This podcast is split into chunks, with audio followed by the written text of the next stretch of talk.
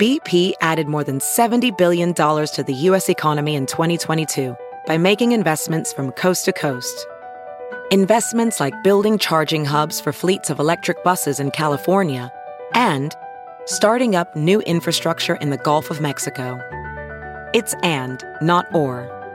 See what doing both means for energy nationwide at bp.com slash investing in America.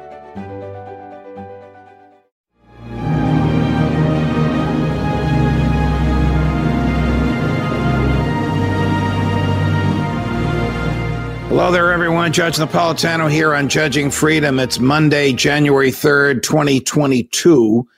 And I want to chat with you briefly about the conviction of Ghislaine Maxwell, which was last week for sex trafficking.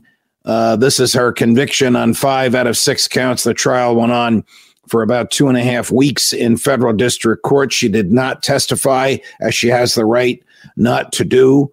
Uh, the, three of the four witnesses who testified against her did so under assumed names, which is questionable constitutionally. Um, however, that's not really what I want to talk about today. I want to talk about today what I think her lawyers are doing as we speak. Even though her brother said she's not interested in doing this, Ms. Maxwell is facing 65 years in jail. She is 60 years old, so it's a effectively a life sentence. What is she probably doing that her brother says she'll never do?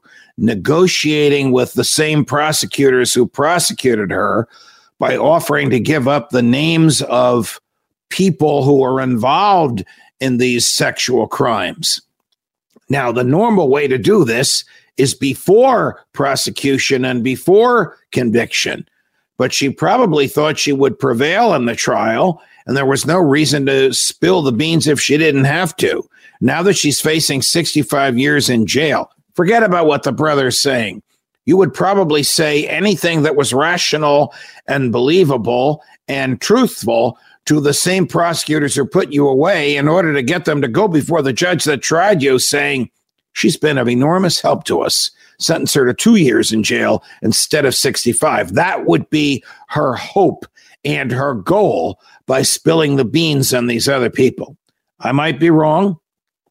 The feds might not be interested in this, but given who some of these other people are, and I won't mention their names, but they've been all mentioned all throughout uh, the media, very powerful, prominent people in recent American history. I would think the feds would be very interested in knowing who they are and what evidence Ms. Maxwell has against them.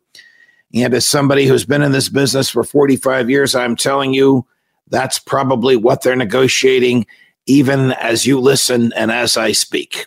Judge Napolitano, Judging Freedom. I hope this pop up has been helpful to you.